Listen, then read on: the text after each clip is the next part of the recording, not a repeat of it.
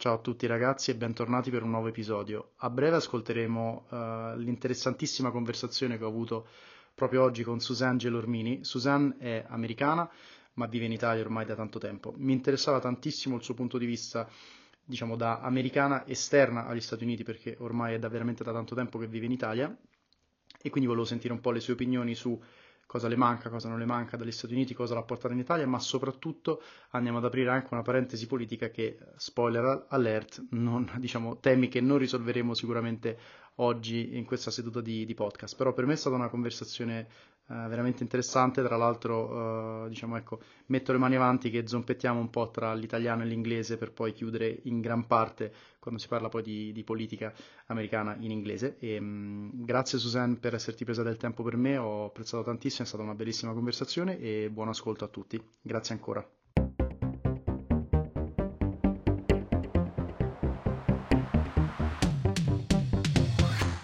Benvenuti su Sons of Granarchy, il podcast di conversazioni vere come me e te. Inutile dire che se questo o altri episodi vi piaceranno e se vi hanno fatto faturitate, spargete la voce, fatemi un bel follow e non dimenticatevi di darmi anche un rating. Se avete delle storie interessanti, contattatemi sull'email indicata nella bio. Grazie e ora buon ascolto. Allora, rieccoci a un altro episodio di Sons of Granarchy, benvenuti e soprattutto benvenuta Susanne Gelormini. Grazie, grazie, grazie che... Uh, thanks for hosting me here, e farò un mix tra italiano e inglese. Va benissimo. E... super contento di esserci. Io sono molto contento che sei riuscita a prenderti del tempo per me e, e per gli ascoltatori.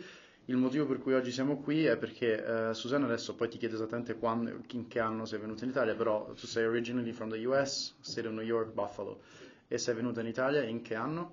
duemiladodici. duemila, quindi ormai già qualche tempo fa. Sì. E, um, ti volevo intervistare perché secondo me, a prescindere da quello che sta succedendo negli U S over the last years, e parleremo anche, anche di quello, cercando di moderare i toni e di essere più o meno politically correct. Um, secondo me è molto interessante in generale la storia di una persona che dagli Stati Uniti decide di muoversi in Italia, no? Um, innanzitutto la prima domanda, sicuramente un po' banale, e penso la risposta di saperla già: cosa ti ha portato in Italia? Beh, forse no. Forse no, ok. Eh, guarda, in primis sono italo-americana come tanti ta- tanti americani, eh, con i bisnonni che vengono dall'Italia. Ah, figo, non lo sapevo. E quindi sì, i miei nonni tenevano sempre la cultura italiana in casa. Di dove erano loro? E Ariano Irpino, mm-hmm. e, e Monopoli. Okay. Quindi, e per quello, vabbè, questo spoiler, eh, non ho imparato italiano a casa, mm-hmm. l'ho, l'ho dovuto studiare perché i miei nonni parlavano dialetto. Ok. Quindi... Però quindi parli il dialetto. No, ma dialetto, dialetti diversi, no? Ah, ok, ok. Quindi non capivano tra di loro neanche. Quindi... Perché ma i due nonni erano, diciamo, on both sides of the families, no, italiani, solo su una parte? So, solo sulla parte del mio papà. Okay. L'altra parte, come la brava americana, irlandese. Ok. Obviously. E tuo papà però ha imparato l'italiano e lui lo sapeva parlare? Lui capisce. Capisce, okay. Non riesce a rispondere, magari può dire qualche parolaccia. Le cose importanti. Ma sta studiando adesso il mio papà. Okay. Quindi... You're teaching him. Esatto. Ok, e, e quindi diciamo, e, e sei venuta quindi in Italia dieci anni fa, un po' per queste radici italiane che avevi, per imparare l'italiano? Allora, sono venuta per fare l'M B A, mm-hmm. ho fatto l'M B A sì. all'Università di Bologna e mh, ho voluto sempre fare, cioè provare a vivere in un altro paese e poi ovviamente in Italia. Quando avevo dodici anni abbiamo fatto la prima gita in, in Europa e per me è stato proprio... una roba mai vista. Eye-opening. Su, assolutamente, so eye-opening, e mi sono innamorata del paese. Dell'Italia e dell'Europa in generale? Prima Italia, la lingua, e poi da lì mi, cioè, mi, ehm, la, la voglia di, di studiare altri paesi, eccetera, è nata, è nata lì. E quando ho fatto università in America ho fatto tipo la nostra versione di Erasmus, mm-hmm. e come tutti gli americani l'ho fatto a Firenze. Ovvio. Quindi hai fatto prima l'Erasmus a Firenze e poi hai fatto l'M B A a Bologna? E poi sì, cioè tanto, tanto tempo dopo, cioè, okay. E, so... diciamo nel duemiladodici quello uh, coincide con l'M B A o coincide no. già con prima? No, no, cioè mi sono laureata nel duemilanove. Ok. Da Syracuse University, mm-hmm. in Syracuse, New York. E poi dopo, ho, cioè lì ho studiato marketing finance, perché è molto diverso la struttura dell'università là che qua. Mm-hmm.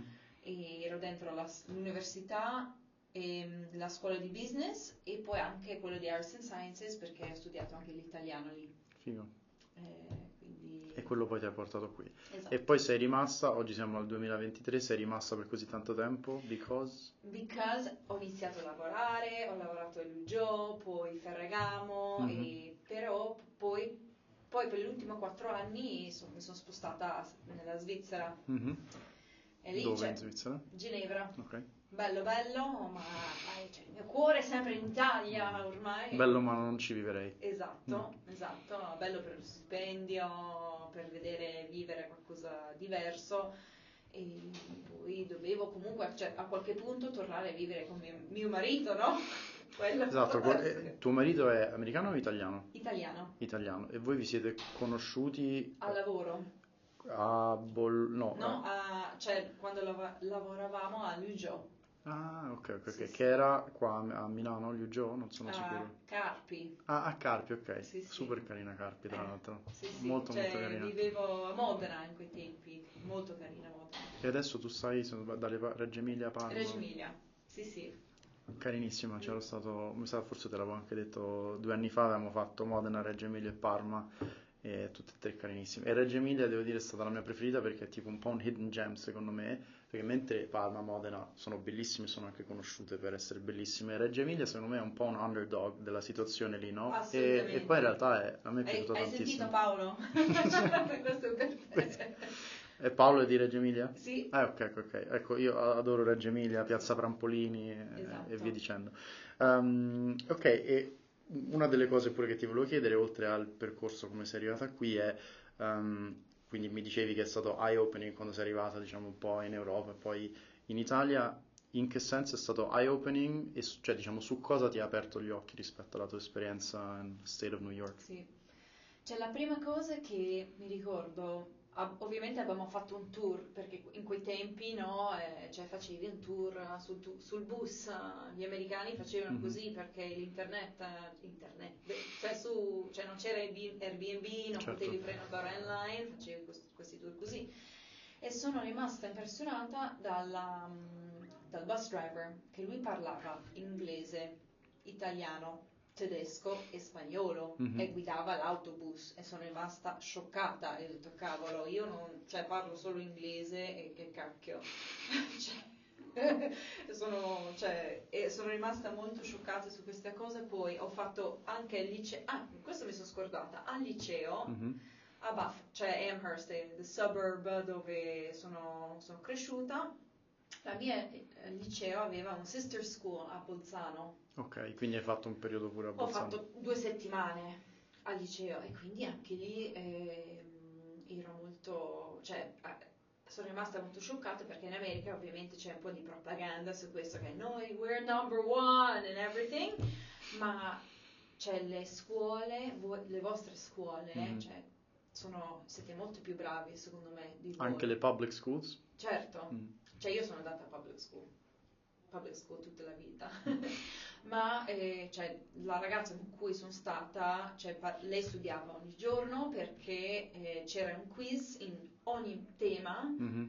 un, po- un potential pop quiz che potevi scegliere, cioè l'insegnante poteva dire guarda tu Susanne, eh, se tocca a te oggi alzati, devi rispondere a queste mm-hmm. cinque domande, e sono rimasta, cioè io ho detto ma noi... non succede mai queste cose, è difficile però è per vostro bene, no? Quindi ho detto dai, è un paese molto più avanti di quello che ho visto, quindi di sicuro c'è qualcosa che ancora da, da scoprire, da sappiamo solo dalla, dai libri che impariamo mm. in America, quindi anche quello. Quindi è stata una combinazione, da una parte chiaramente il heritage della, della tua famiglia e familiare, che diciamo ti ha fatto voler scoprire un po' i tuoi roots, no? uh, in Italia. Dall'altro questa esperienza che hai avuto prima Bolzano, poi appunto il cosiddetto Erasmus che hai fatto a Firenze, sì. poi chiaramente anche l'M B A, poi il lavoro, che chiaramente poi è stato un continuo, quindi la tua love story con Italy è, è, esatto. è iniziata già tanto tempo fa, sta ancora durando, e C'è qualcosa che ti manca o che ti mancava all'inizio degli United States? A parte chiaramente I Imagine Family is still there, sì, e sì, friends, vi, vi venite a trovare, sì. Chiaro. All'inizio mi, mi mancava tanto guidare la macchina, mm-hmm. perché ho detto cavolo, non sono più indipendente, però anche qua, cioè io a Buffalo, la mia città, if you, drive the, if you ride the bus, sei un poveraccio. Sì, sì. A Roma anche un po' così, tra parentesi. Eh, Roma è molto diversa da Milano, però. Ma qua, cioè, anche a Bol- cioè, ho studiato a Bologna, ho vissuto a Milano, anche a Modena, a Reggio, i mezzi, cioè, è normalissimo. E poi i mezzi funzionano. Magari non sono sempre on time, perché sì, sì. comunque siamo in Italia. Chiaro. Ma i mezzi so- ci sono, e quindi puoi arrivare in quasi, quasi qualsiasi destinazione, mentre in America proprio è una roba che non esiste. Quindi già è, questo all'epoca, all'inizio, ho detto cavolo, la macchina, non mi sento più uh, independent, libera, però facilissimo con tutti i mezzi. Quindi. Secondo me c'è un po' il tema della, della macchina, che soprattutto, diciamo, è arrivato poi anche, no, nel, nel dopoguerra in Italia, un po' il sogno della macchina, un po' dell'American Dream, un po' dell'essere independent, you can drive wherever you want, you can be wherever you want if you got a car, no? Mm-hmm. E quindi il sogno di tutti si comprano una macchina, tutti si comprano una casa di pari passo, white picket fence, tutta quella storia lì, e poi magari ti rendi conto che obiettivamente sì, ma non è neanche così necessaria. Diciamo che in Italia, secondo me, dipende dove vivi, perché ci sono dei posti molto ben serviti, per esempio a Roma. Roma è eh, comunque molto più grande di Milano, e ci sono due linee metropolitane e eh, public transportation fa schifo, ed è un problema noto della città. Abbiamo tanti pregi, ma quello è, è un problema, e obiettivamente lì, se non hai, diciamo, o una macchina o un motorino, uno scooter, una moto, qualcosa, è problematico. Quindi diciamo che, secondo me, ecco, qua al nord, centro-nord Italia, sicuramente siamo un po', un po' più fortunati. Quindi questa, la prima cosa che ti è mancata è la macchina. Anything else, like, I don't know, food, culture-wise, or un bel politics? Hamburger, eh? Un bel hamburger, perché Vero. dieci anni fa, diciamo che Vero. adesso ci sono tanti posti belli, perfetti, mm-hmm. puoi mangiare un hamburger top, però dieci anni fa potevi mangiare l'hamburger all'Irish Pub di, di, dietro l'angolo, che era fatto dalla mortadella, sì, non so che è rimasto. E quindi assolutamente, e anche adesso mi manca un bel ristorante messicano. Vero. Qua a Milano sono, non ci sono ancora andato, so che ce ne sono un paio, ma it's true that it's not a really an Italian thing. Secondo me, non so, a Milano, a Roma ancora di più, siamo ossessionati così tanto dalla nostra cucina, che obiettivamente secondo me è ottima, per carità, però we're so obsessed with it che alla fine ci sono, non ci sono tantissime alternative. Milano sì, perché comunque è una città molto più internazionale di Roma, ma a Roma sì, hai posti e tutto, ma rimane il focus, rimane la cucina romana italiana, sì. No? E io pure soffrivo molto della, diciamo, io sono stato quasi sei anni a Londra, e pur I don't miss London uh, almost at all, eh, però ci sono delle cose che mi mancano, tra cui a nice juicy burger, perché pur essendoci dei posti in Italia sicuramente, e non ce n'erano dieci dodici anni fa, perché è vero, non ci sono quei tipi di posti. Non so se è presente a Londra la catena Byron, piuttosto che G B K, sono tutte le catene che fanno degli hamburger gourmet pazzeschi, e quello obiettivamente quando vai in America, tipo, it's one of the nicest things, tipo un nice burger, oppure anche eh, non necessariamente Cheesecake Factory, però in generale il cheesecake è difficile trovarlo, secondo me è veramente veramente buono.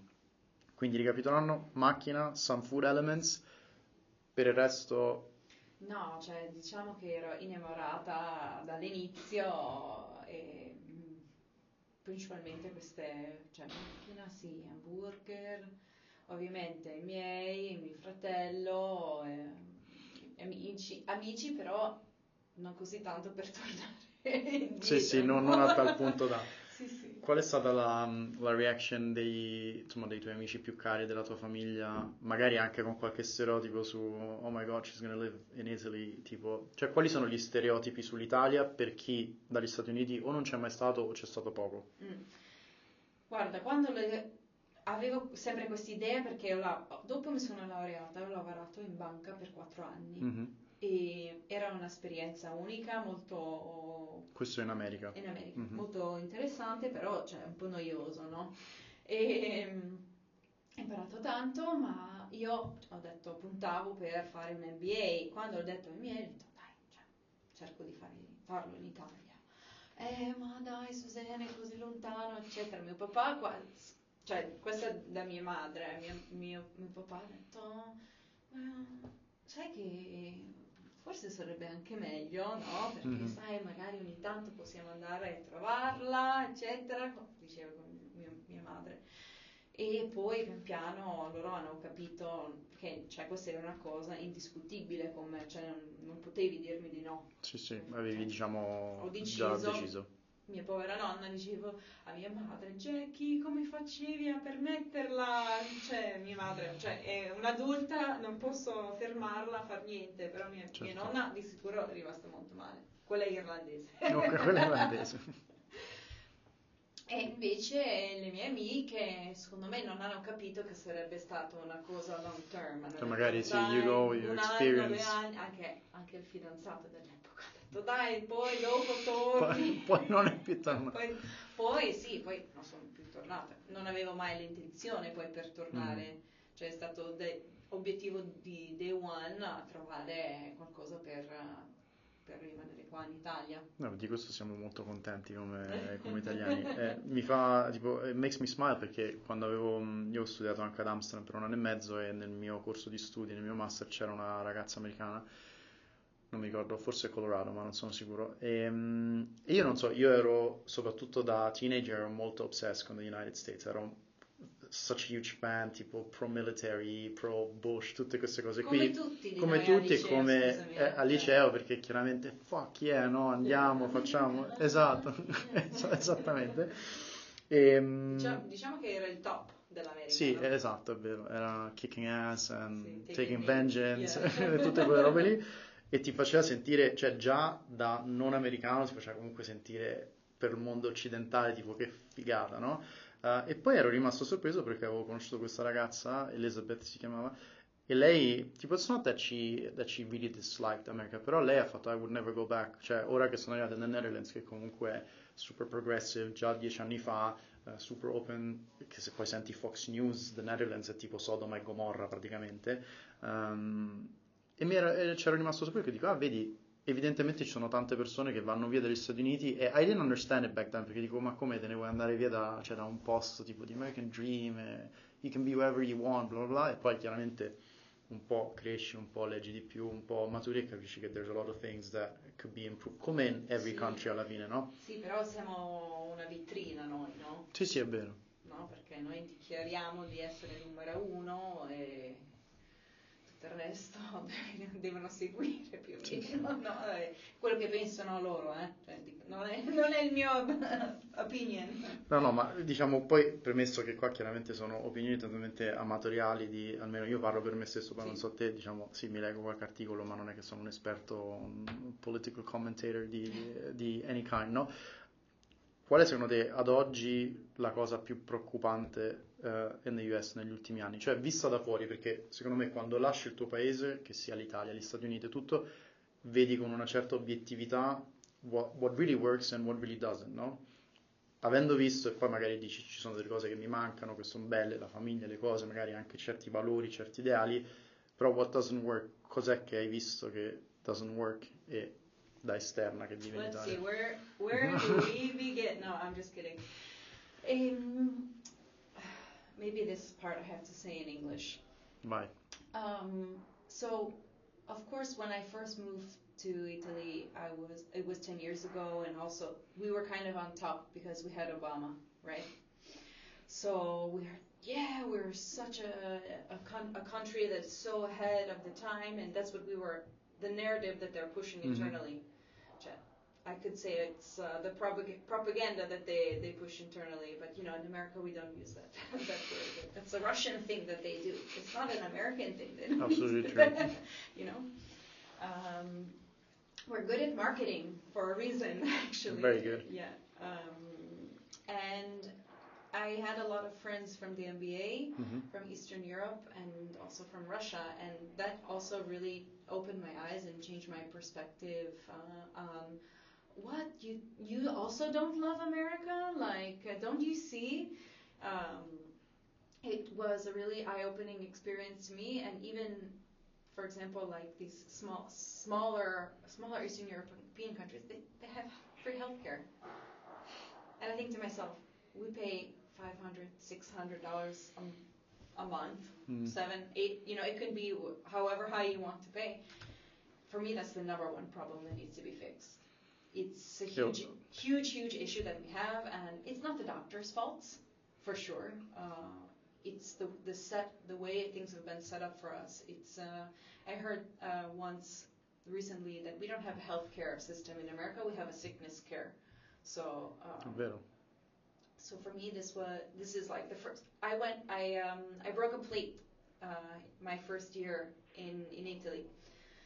And I I broke it between your finger, your thumb and your index finger, and it was a really deep cut. And I went to the emergency room, and I thought, oh my gosh, I'm gonna have to get stitches and everything. And they, you know, they taped it up, they fixed it up, glued it up, whatever. And I said, oh my God, this is gonna cost me so much money. I said to the doctor, okay, how much is it gonna be? I had all my all my credit cards ready to pay, and he was like, well, twenty-five dollars euros, sorry. I said, what?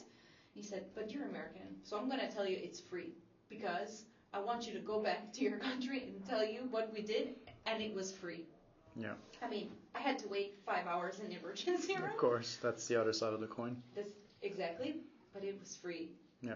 People in America don't realize, I think, I mean, a lot of people do, but, you know, this kind of service is really insane. We don't understand how much we're we're paying for our, our healthcare services. So uh, let, sorry to interrupt. Bye. Let's boil it down to a practical example, because I always ask this. Uh, I always ask myself this. Uh, so if you same situation, okay, you got a gash on your on your hand, and you got to go to the emergency room. Uh, let's say in, in Buffalo, emergency room. Y- your hands your hand gets fixed. How much would you have to pay?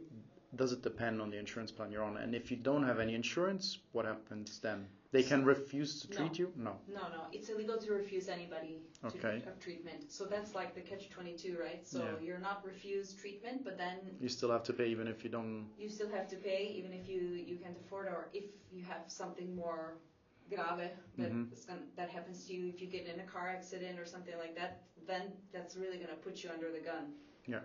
Um, so in terms of... Pre- Prices, I'm not really sure, but definitely it will depend on your insurance plan that you have that's connected to your job, because that's how you mainly, before Obamacare, you would get mm-hmm. health insurance. It's paid pretty much through your job. Then you have deductibles and uh, things on the side. So if it's considered uh, emergent care maybe, and you, you have that covered in your plan, it can be free, but mm-hmm. you might have to pay up front. Yeah. And then get reimbursed. And then get reimbursed. For example, I'll give you a tactical example. My brother just had a baby in December. Mm-hmm. Congrats to Thanks. Your brother. Ciao, Alessia. This, this is her name. Um, he got that, the bill. In mm-hmm. America, they always say, ask for an itemized bill so you make sure they're not going to cheat you, which is yeah. something kind of sad. But he asked for this itemized bill, bill, and thank God he has the right insurance, because he paid a thousand dollars okay. and it was supposed to be ten thousand dollars. Oh wow. So nine thousand dollars is covered That's by insurance, insane. But he still had to pay one thousand dollars out of pocket.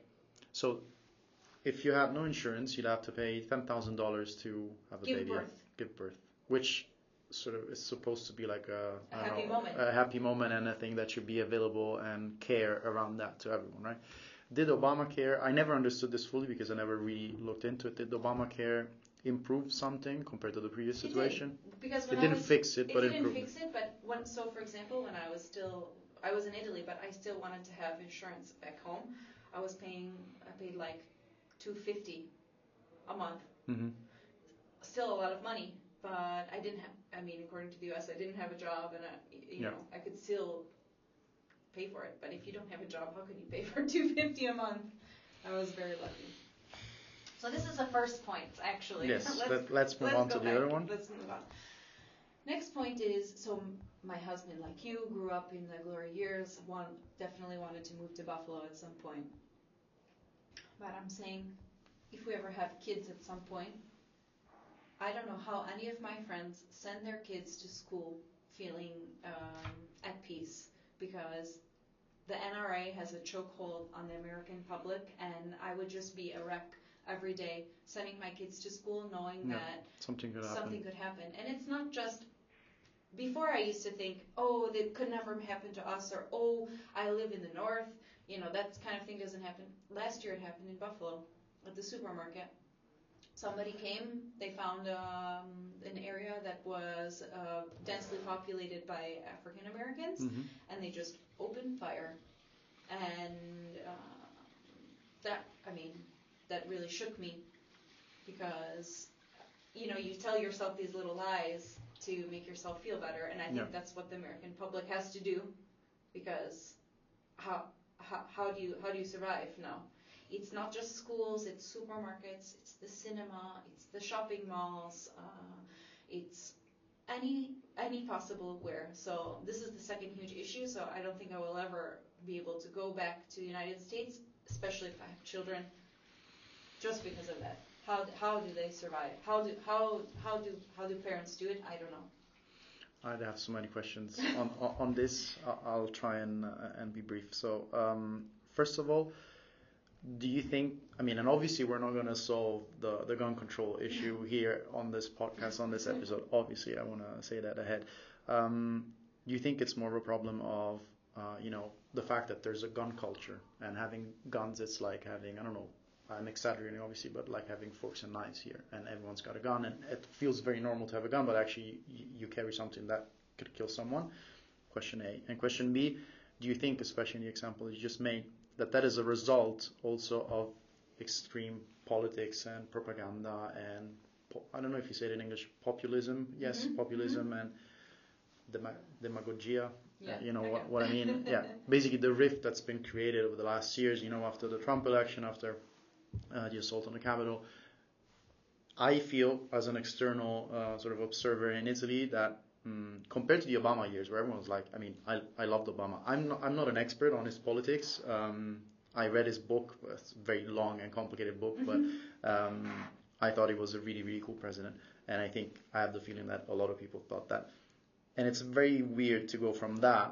You normally expect to go forward, right, in in terms of direction or mm. progress, to go from that to, you know, someone like Donald Trump feels very strange. And it feels even more strange to see the rift that's been created, that maybe was already there before, like a, a fault of some kind, but it was really exploited in a way that maybe made these things also more frequent because, you know, of the Me Too movement, oh, sorry, not the Me Too movement, the, the Black Lives Matter movement, and other people, other extremist groups that did not agree with that movement. And sorry, double-barreled question and very complicated, but question A, is it just a generic N R A uh, thing where, you know, they could issue more control? Is it really like entrenched in the culture, you know, in one of the, uh, the amendments also? I think it's both. Um, it also depends on where you live. For example, I only know one person mm-hmm. with a gun, one family actually, and they're hunters. Yeah. And they curate their guns correctly. They have them all stored away. They have, there are the people who you want, not want to have a gun. You don't want the people to have a gun, but you, the people that you don't worry about. Yeah. They have all the right permits. They have everything locked with keys and everything like that. So uh, from that point of view, I don't see an issue. Uh, you know, if you have the right kind of people who are can man- maintain it, but the thing is, you can't control who gets the right kind of yeah. people. But actually, you can. By and they're not doing it. And they're not doing it. Yeah. Uh, it depends on the state for sure, but um, there can definitely be much more controls. Um, you know, people people need to to be able to be right in their mind. But the problem is, is that not. Okay, so you have a state that's doing all the controls, like New York State, for example. I had a friend who wanted to buy a gun who wasn't actually in the right state of mind, mm-hmm. and she put me down on the list of people to, for the state to call, and they called me, and I said no. Yeah. So in these Did cases, you know that she put you down? Yeah, as she told or? me. She told me, and I said, okay, great, so I can say no. Yeah. But people are buying guns on Facebook. That's absurd. So what's the question then? You know, how can it be regulated there? Or people are buying, just buying guns depending on the st- in Walmart. What? Yeah, it's like going to a supermarket and next to a can of milk you buy a gun. No, it's which is very odd. Um, I, I had my sort of my personal experience, which I thought was very interesting, is uh, in twenty eighteen I went to uh, both New York and then I went to Pennsylvania. And around Pittsburgh, um, I actually myself, I, I like the idea of target practicing and I like the idea of guns, but in a safe environment and absolutely not to the level of, of how you see it in the U S. I was always taught that it's, you know, it's a very dangerous thing, always needs to be locked up and so on and so forth. And I went to a target practice. I looked it up um, in the suburbs uh, of Pittsburgh. I went in, and obviously I'm a complete nobody from Europe, right? Um, and I in, in, in Italy, I didn't have back then a, a gun permit. And I asked, hey, I'm here. I'd love to try it out. How does it work? What kind of permit? I don't have a permit. In it. That's fine. You just need your driving license. And like, what does that, that have to do with, you know? Oh, just a document of a driving li- yeah, driving license is fine. So they logged me in the system. Uh, obviously, there was enough security, even though it, maybe it wasn't so evident. There were a couple of guys that, it's obvious that they're trained to see if there's a weird guy coming in, and probably I didn't give off that kind of vibe. Um, and then they were like, you know, there was this huge gun rack, like, okay, wh- what do you like tonight? Like, I don't know. And then they just selected a gun for me, and they're like, yeah, but the only thing, first of all, you need to watch a security safety video. And it was like literally a safety video of three minutes, which told you things that even a child should know, like, don't shoot people. Pretty much, yeah, like, or don't aim a gun, or always aim it at the target. And I'm like, oh, okay. It was a cool experience from that point of view, but I also thought it was very weird that, like, a no one, a nobody, literally just came in. I didn't have a gun permit in my own country, and they were like, "Yeah, just give us your driving license, you can shoot." And then I thought, okay, imagine if you're a guy from Pittsburgh or from Pennsylvania, you can just come in here and buy pretty much anything just by putting a signature somewhere. And I know there's state laws that are very different, but I thought that was sort of emblematic of uh, of yeah, how easy crazy. It is, right? It's kind of crazy, and it makes you feel, un- I mean, at least me, for me, it's a little uh, unnerving. Yeah, yeah, yeah, it is. Because you never know where you're going to, I don't know if you've watched, um, yeah, um, have you watched on Netflix, uh, there's a show called Beef, um, which is a bit quirky, uh, a bit of a weird one, but it's basically, it starts off with the premise of a road rage accident in L A. And I think to myself, right, if that happened in Italy, I mean, what's the worst that can happen? I mean, yes, you, you do meet crazy people, but, you know, maybe a guy no, takes U S out of... No, in the U S right now, people are shooting you if exactly. you turn around in their driveway by mistake. Ex- exactly. And if you if you ring the wrong wrong doorbell. Yeah, yeah. No, there's definitely something culturally wrong, and I think everything... I mean, there's a lot of things that are intertwined, but, like, we need... What we need to do is take a good look at ourselves in the mirror and say, listen, we have a problem... And we need to learn about ourselves and our past to fix that. It's yeah. not going to be fixed with guns or book bannings. Or, or more training for guns for or, teachers and or, kids. Or, exactly. Or uh, marginalizing already marginalized groups um, yeah. like uh, a trans the trans community or people other people of color. That's not going to fix anything. What we need to do is take a good look at ourselves, and this will definitely come from improving our education system, which ties back into my yeah. how shocked and impressed I was by the high school in Bolzano that was in Germany. Bolzano is a is it's very different. is a Germanified there, right? place, but yeah, yeah, they they are very very organized. You know, probably. I felt very uh, not stupid, but I just behind, um, and I still do actually. From uh, what perspective? Uh, in terms of education, mm. I think that.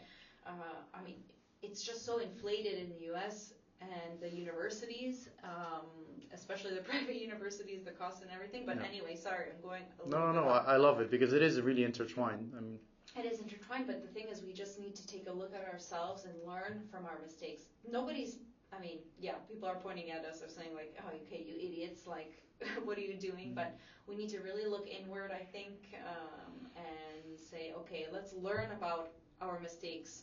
Learn about what actually happened. Uh, learn about learn more about slavery, because I can tell you in my high school we didn't really we learned that it it was there, but we didn't learn we learned about the slave trade route, but we didn't really learn about all these little stories. Uh, no. Not not little stories. Sorry, not trying to. No, no, no. Of course, to, like more local stories rather than yeah. about you know um, about the evolution of and how that trauma impacts the people involved.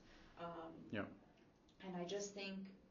It will def- it will benefit everybody. It won't, it, okay, maybe it's going to make all the white people feel bad, but so what then? I think. Don't we deserve to feel yeah. a little bad?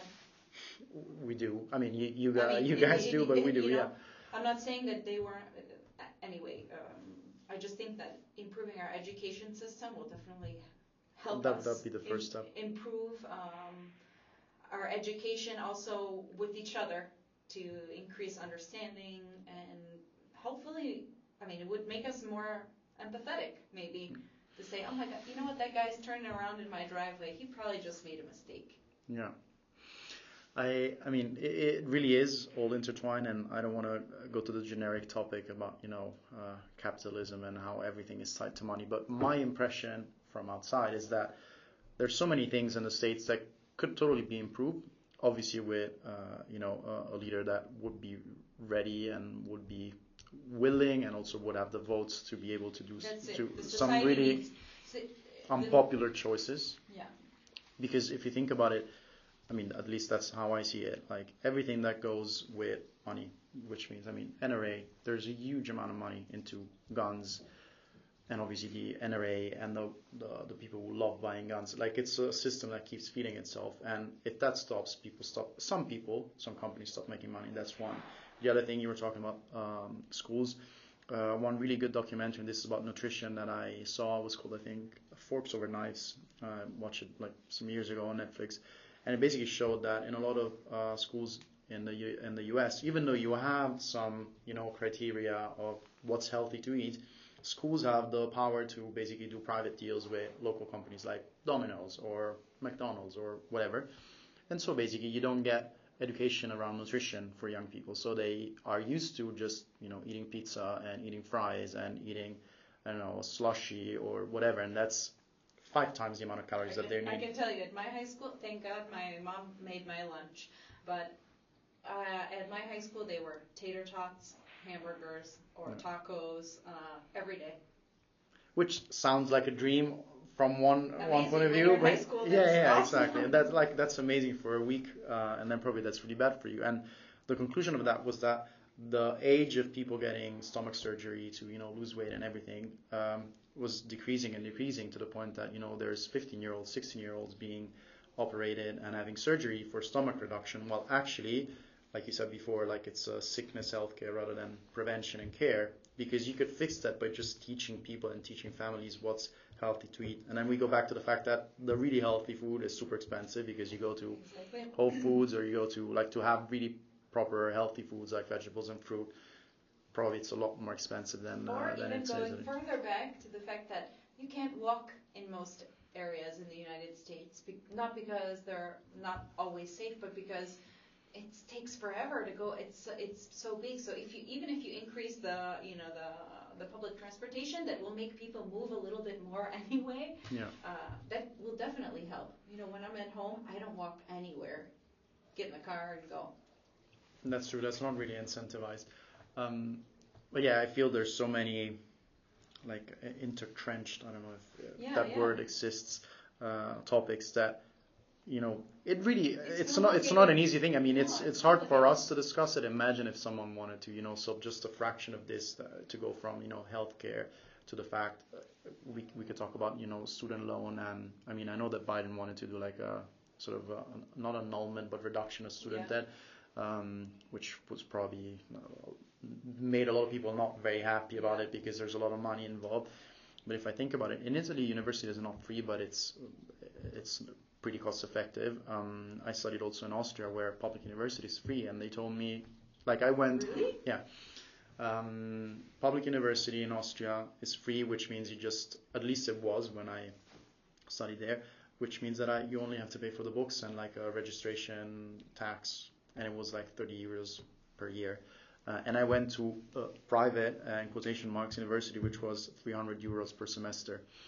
Um, and that's insane to me, because that's even more cost effective and cheaper than, than Italy. And then you have all these universities in the U S. My, okay, where, for example, my university, mm-hmm. I just saw the other day now, is eighty thousand US dollars a year. Which is insane. It's a because private school, but how, how can anybody afford that? Yeah, but the uh, the real question is, the only people who can afford it are people who have that kind of money, obviously, and that automatically excludes people from, you know, different backgrounds and uh, lower socioeconomic, uh, you know, income bracket to be able to access that kind of education. And so you, you you create even more, and we're talking about education, that rift, that gap between, you know, who can afford mm-hmm. it, who has the privilege because, you know, because of this and this and that, and who just doesn't, and it gets huger and huger. And I think that's where Donald Trump or someone like him comes in. And one of the questions that I had sent you was, do you think he's a, he's the sickness or he's a symptom? Both. Both. Both, uh, because I think he's a result of Obama, actually, because there were a lot of, I mean, a lot of people who were happy, mm-hmm. but a lot of people who weren't. Yeah. Uh, for all different kinds of reasons, let's say.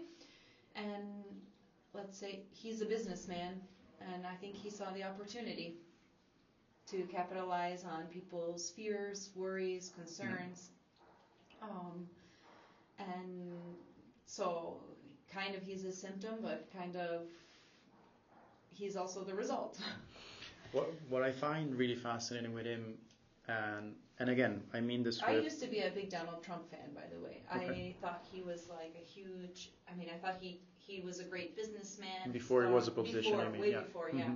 I even went to go see him mm-hmm. at a, a conference or whatever because I thought, oh my God, a guy, he's on T V, yeah. a business, smart businessman. Businessmen are not meant to be politicians. Oh, that's true. Two very different things. And I think in Italy, you probably know that. yeah, yeah, I just wanted to say the same. Uh, you know, we just, uh, for the people listening, we just had uh, Berlusconi's funeral a couple of days ago, and it was quite an interesting show. And I myself, I have absolutely no, no shame in saying it. I was a very huge fan when I was eighteen. When I was in my phase, you know, pro-military, pro-Bush, pro-Berlusconi, and pro-states and everything. And then you sort of, I think there's a phase where you personally also grow up and start reading more and start also... You know, you get exposed, like you said. For you, it was eye-opening. For me, it was eye-opening yeah, to go exposed. to Austria, to go to London, to meet different people, and you realize, oh, actually, you distance yourself. And I, I, I just see him as a sort of, you know, that kind of uncle who's really embarrassing, and you're not really proud of him. But at the same time, he's also sort of part of like your history as a, as a country. Very strange guy, obviously. Um, But I feel you when you said, you know, that you had a certain admiration for him, because I think Berlusconi had the same effect with a lot of people for a while, and with some people, as, as we saw from the funeral, still. Um, but what really fascinates me with Donald Trump, I don't know if you've seen some of those videos of reporters going sort of undercover among uh, Trump supporters, right? And they mm, tell them facts, like actually proven facts about Donald Trump. I mean, the most recent is his indictment for just basically stealing official documents that he wasn't supposed to bring home, and apparently some were stored in his shower, some were stored in his yeah. bathroom, which I find really weird also from, I don't know, if you're stealing documents, you might want to make sure that they're really well hidden, not in the shower. But if no one was going to go in there. Yeah, yeah. It, the bathroom? Uh, I don't yeah, know. exactly. I don't know. It's, it's a bit sketchy. But this is a fact, right? And I think if you ask a Trump supporter, it's like, no, they're lying. Like, this is totally not true, he's our president, and there's still some people who believe that the election uh, where Biden won was a fraud, uh, even though Trump eventually conceded the election, uh, like he admitted it. Um, and that's what fascinates me, that there's people, and I think there's studies around, you know, commitment and consistency, that the more you go in a direction, the more you sacrifice certain things to make sure that your opinion is right and correct. The more you're just like blindsided and yeah, that's him, that's my man. Um, do you think he's got a chance at uh, winning the election? twenty twenty-four, right? Yeah. um, Moment of reflection. I don't think he has a chance because I think he is going to be busy with legal proceedings. Okay. And I think that if there's the Democrats or whoever are smart, they're going to try and drag it out as long as they can to make sure that he's not going to be available. That's what I would do. Um, are the alternative Republicans interesting? On the same level as Trump or um, slightly better viable maybe. options? I don't know. If we think about DeSantis, mm-hmm. I think that would be much. I'm trying. Uh, it, you people can't see uh, Suzanne's face. She's really concentrated on how to say things in a really, really polite, diplomatic way. Uh, um, but so it's uh, DeSantis and Nikki Haley, right? Yeah. Yeah, yeah I think Nikki Haley doesn't have the following mm-hmm. um, because the community that has been created by Trump, I think um, they're looking for a figure that's similar to Trump, and I think DeSantis is similar in that way. I think he's more dramatic, mm-hmm. not more dramatic, more extreme, let's say, in his views. So that is worrisome about him mm-hmm. because um, you just see how he's managing Florida. For example, he already, there's a law that states if you run for another position, for example, presidency, you can't come back to your old job. Mm-hmm. He's changed that law. Okay. Now, don't come for me in the comments if that's not exactly true, but that's just... Well, it's just the last law that I heard. It's just a friendly conversation between two uh, people. So, yeah. So that's... The crazy thing t- for, for me is that the Republicans are always able to come up with uh, a, n- not star, but um, a front runner. The Democrats have had some struggles, I think, oh, coming up with a yeah. face of the party, because the party is a little bit... divide. You have people who are way more socialistic mm-hmm. that I think the as a whole the American society is not ready to. Like, I don't know, we're talking Bernie Sanders. Bernie Sanders. Mm-hmm. There's also a woman named Marianne Williams who's mm-hmm. talking reparations for families of uh, of former slaves, mm-hmm. which is something that I I think a lot of people can get on board with, but a lot of people will be Wouldn't. upset about. Yeah. A lot of people. Um, I think about Germany in a post-World War Two situation, yeah. how they, I know they've do- donated billions yeah. um, to many different uh, Jewish charities. Um, but the difference there is that they've done it immediately, because obviously it was like immediately after the Second World yeah. War.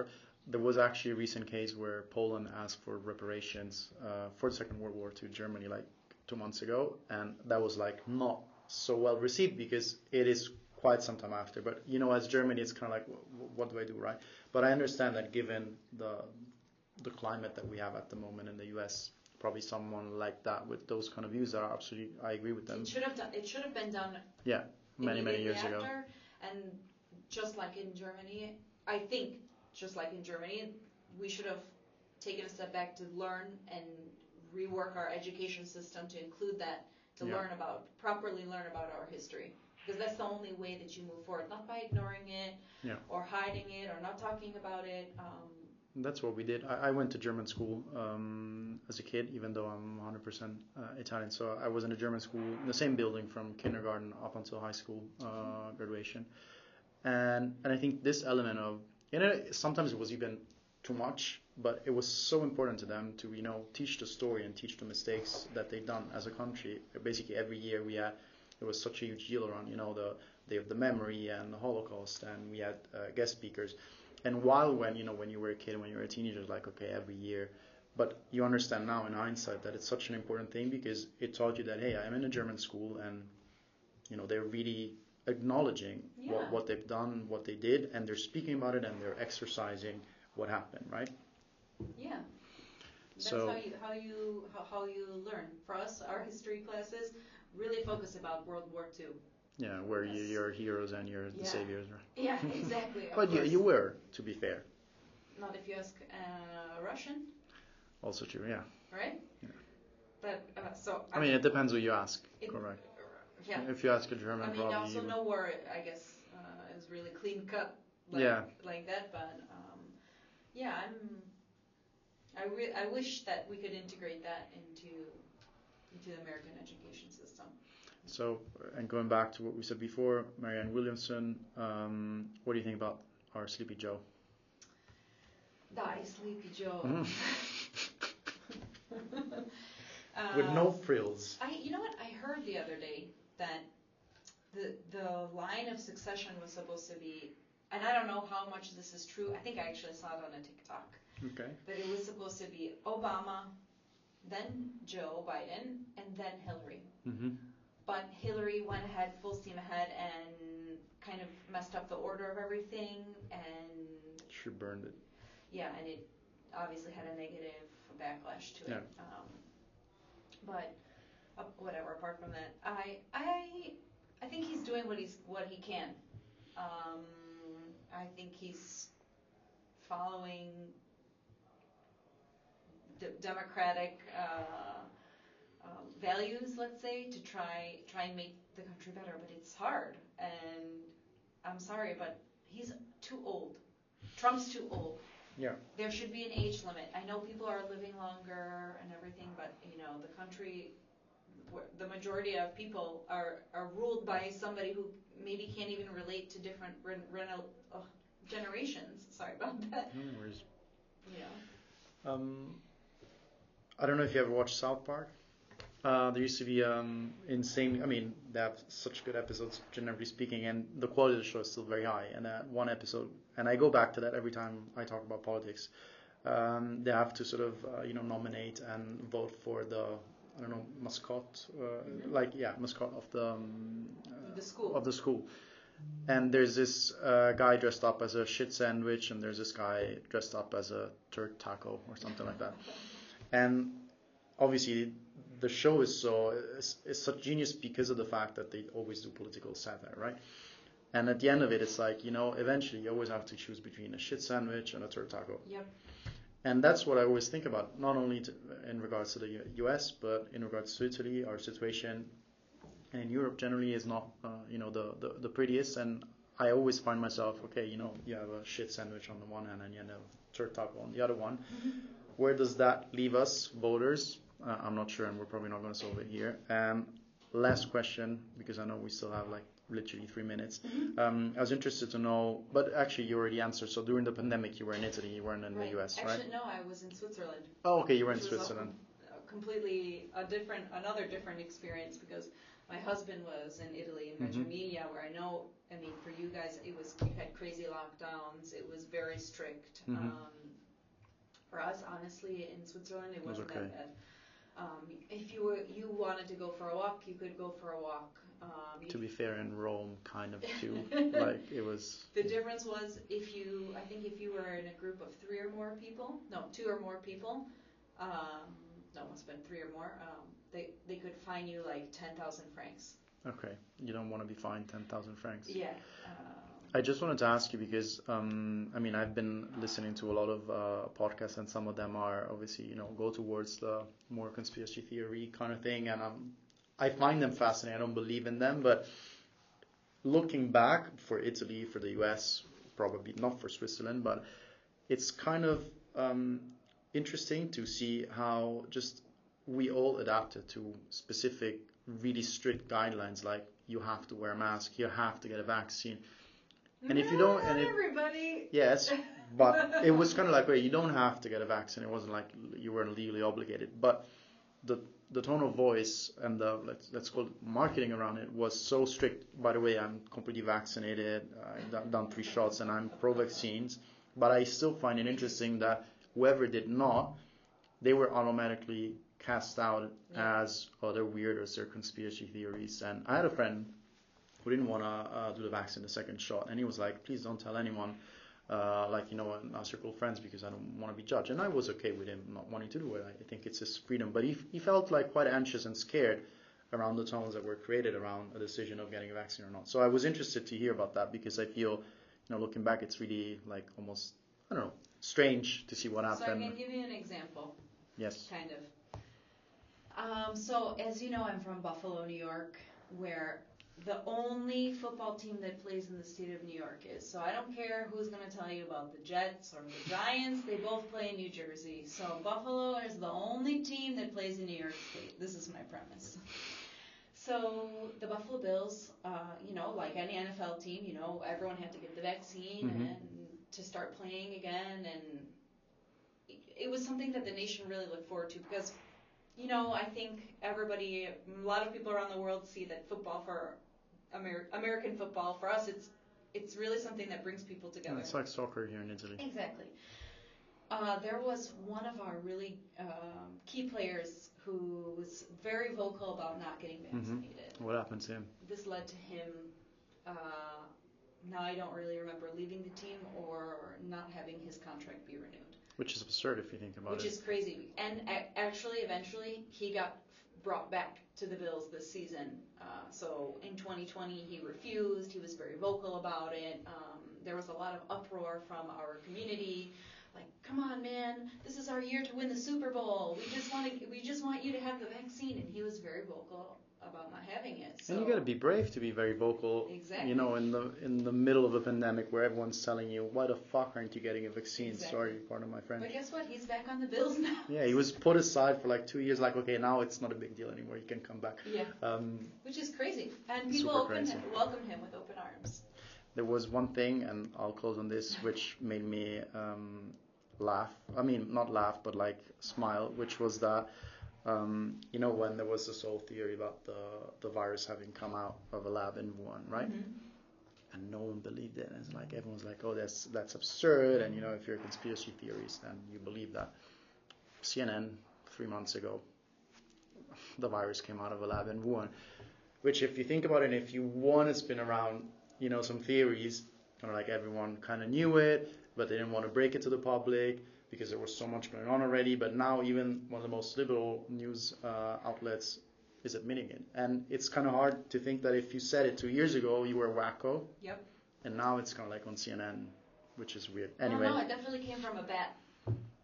I'm just kidding. A pangolin, okay, maybe, yeah. yeah, because someone ate a pangolin or exactly. a or a bat. Exactly. Yeah, which is probably some delicacy, I don't know, in, in some country in the world.